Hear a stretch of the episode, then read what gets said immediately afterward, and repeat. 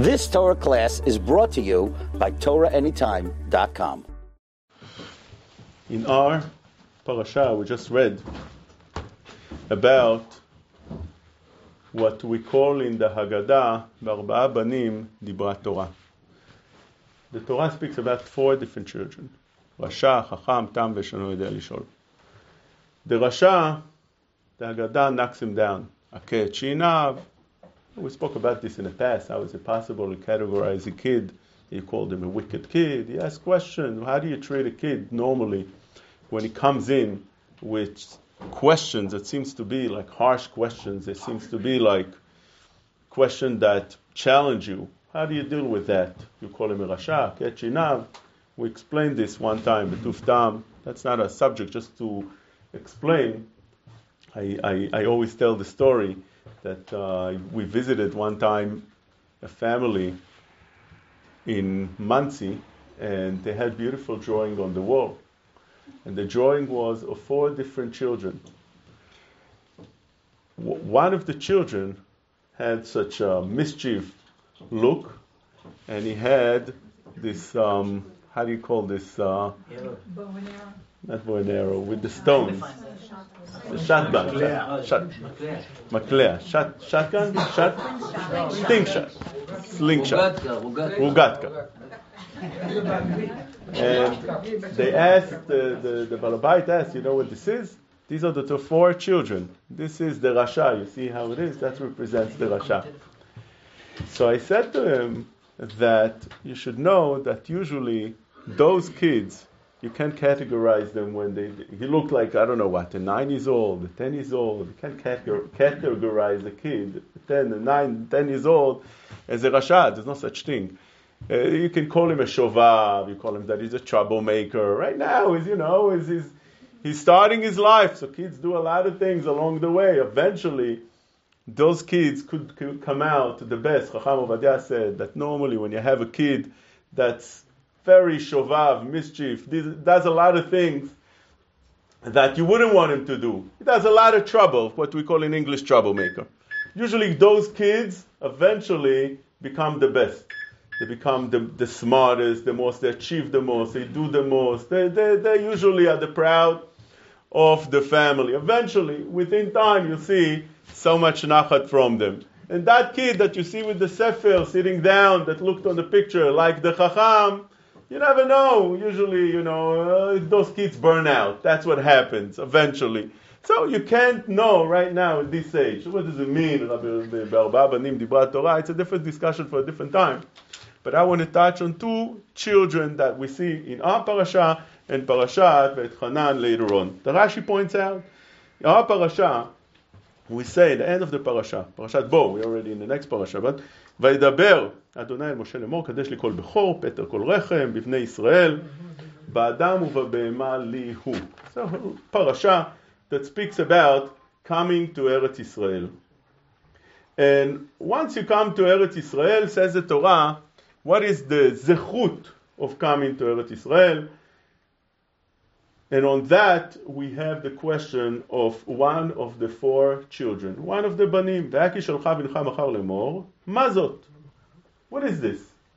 What's the purpose of it? What is that? What are you doing? What is that? That's what the kid asks. And Rashi points out over here that this kid is a Yeled Tipesh. The Agadah calls him Tam. Over here it's called the Tipesh. That's what it is. At Petachlo Tam. That's what we're talking about over here. That's another kid. He's a kid Tam. He just knows how to ask, what is this? That's it. mazot. So you give him an answer. You answer him. He's your kid. You have to answer him. What's the answer? אמרת אליו, וחוזקה הוציאנו השם ממצרים מבית עבדים, and so on. It's a whole answer. Rashi points out that later on in Parashat Veit Hanan, we have the kid that is a smart kid, that is the chacham, and on him you see that he comes out with an answer right, right away, sharp. חכם, זה sharp, high IQ. כי שלך ונך מחר לאמור, מה העדות והחוקים והמשפטים? He has a lot of questions. Where these questions came from beforehand, the Torah, same thing, speaks about the zechut of coming into Eretz Israel. It speaks about ועשית הישר והטוב בעיני השם למען ייטב לך ובאת וירשת את הארץ הטובה אשר נשבע אדוני לאבותיך. How do you inherit the land of ארץ ישראל? עשית הישר והטוב. But what does it say over there? It says like this, שמור תשמרו את מצוות אדוני אלוהיכם ועדותיו וחוקיו אשר ציווה. The three things that the Torah speaks about that one needs to keep in order to inherit the land of Israel. What are they? שמור תשמרו את מצוות Hashem, there's mitzvot over here. There's edotav, edut, and chukav, vechukav asher tzivach.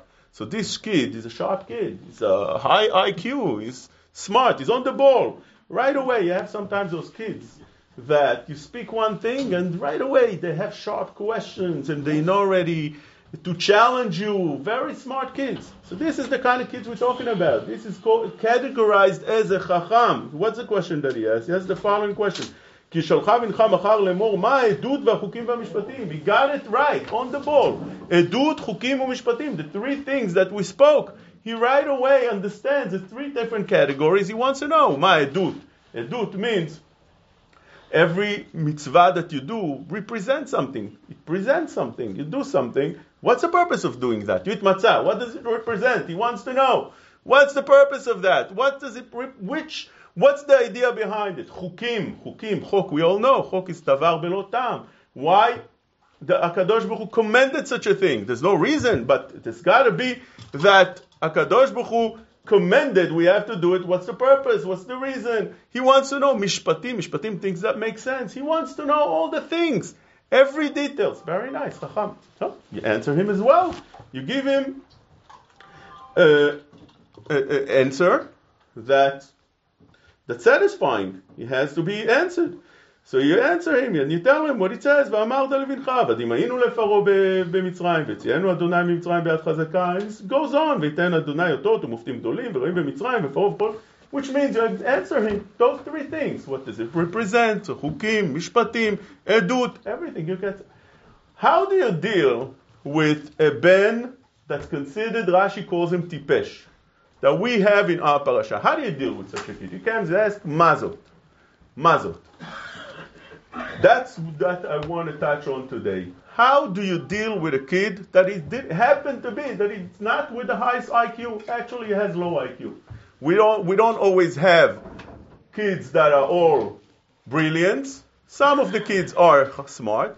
Some of the kids less smart, some of the kids dumb, some she'eno יודע לשאול. There's, all, there's a variety of kids in a family. You have all kind of kids. How do you, Torah teaches you how to deal with each and every kid. What do you say and what do you do to each one? So that's what I want to know. How do you treat the kid that Rashi calls him tipesh, the, the Haggadah calls him tam? And the second question that I like to ask, which is, I think, also a screaming question, I need to know, this that we read right now, in, uh, in our parasha, we see that it says that question of the Ben is in the two parshiot that's written in the Tfilin. You know, in the Tfilin, you have four parshiot. Tfilin Shel Rosh has four parshiot, Tfilin Shel Yad has four parshiot. The only difference is, but Tfilin Shel Yad is in all one parasha, but there's four parshiot written in one cloth.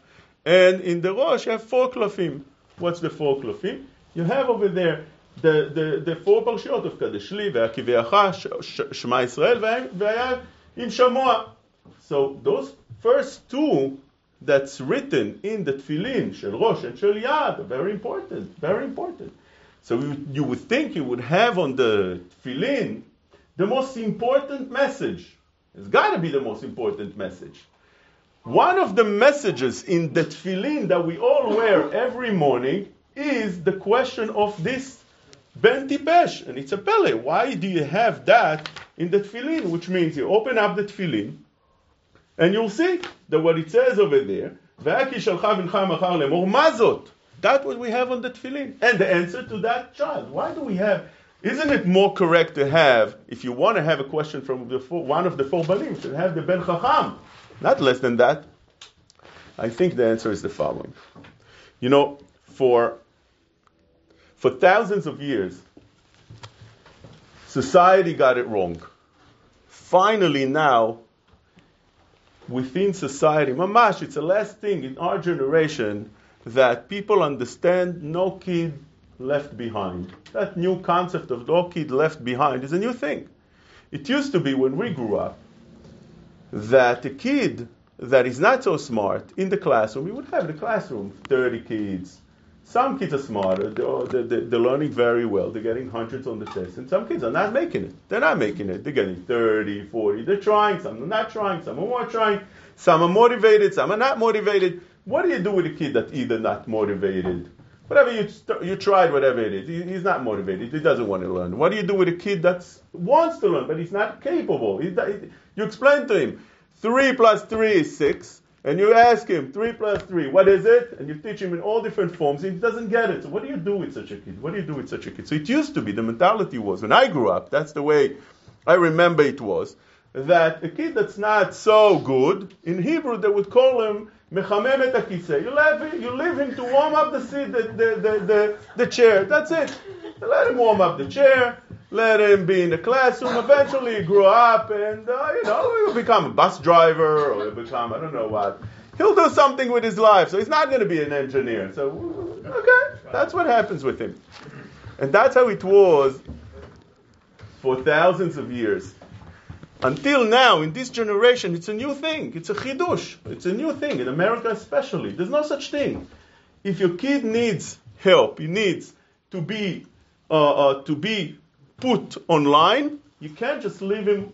You can't leave him. Can, if, if, if, a, if, a, parent or, or, or a teacher doesn't recognize that the kid needs help, it's a problem with the parent. Sometimes it's, it's a serious issue. Sometimes they call the ACS on you if you don't treat the kids. The kids need help. You have to. You have to treat the kids accordingly. Parents need to be always be uh, uh, behind the, the, the, kid, knowing where he's holding, what his, his, his capabilities are, and pushing to his full potential. That's the way it is today. And you have in, in the classroom, uh, it's a whole curriculum in, in, in, schools that they, you know, each kid has to be reported. What's his, what, how is he doing in class? If he's not doing well, so there's ways how to, uh, to, to pick him up, to pick his learning up, to pick his motivation up. It used to be when I grew up, if a kid needed some help, so you would find him a tutor, it would be an embarrassment. You would not let anybody know that this kid gets a tutor. Why? Shidduchim, this, you know, it's, it's embarrassing. A kid would not tell anybody that he's getting help. He's getting therapy would be a dirty word. You're not allowed to send a kid to therapy. If you send them, nobody knows. He kept him quiet. Today, a kid comes out in the middle of class. Um, where you going? I have my therapist. And all the kids are looking at him in jealousy. Wow, he has a therapist. Today, change, mentality change. How does the Torah look at such a thing? It's true it's not true? Mm-hmm. Is the way it is today? That's the way it is today.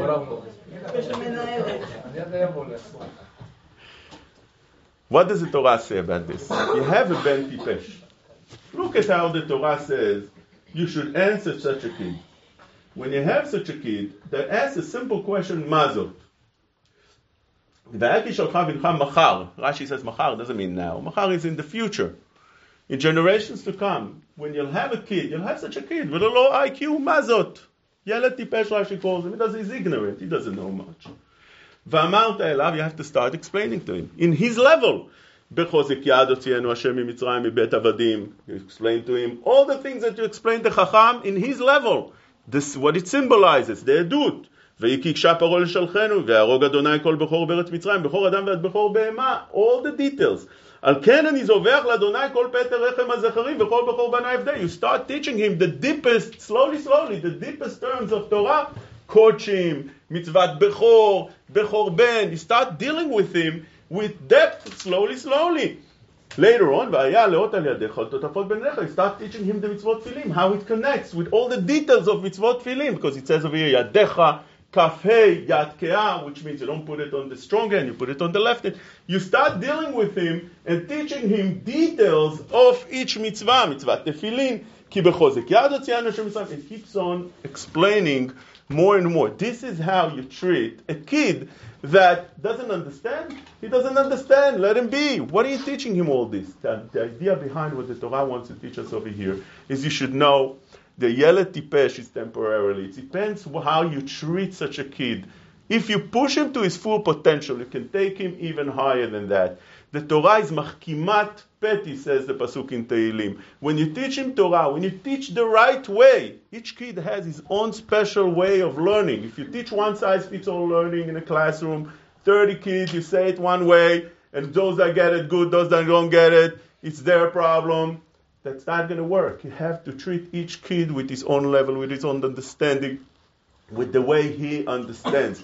This is the message of the Torah over here. This is a very, very important message for us as parents. We all parents, we all educators, we all come across people. Some of us are rabbis, some of us.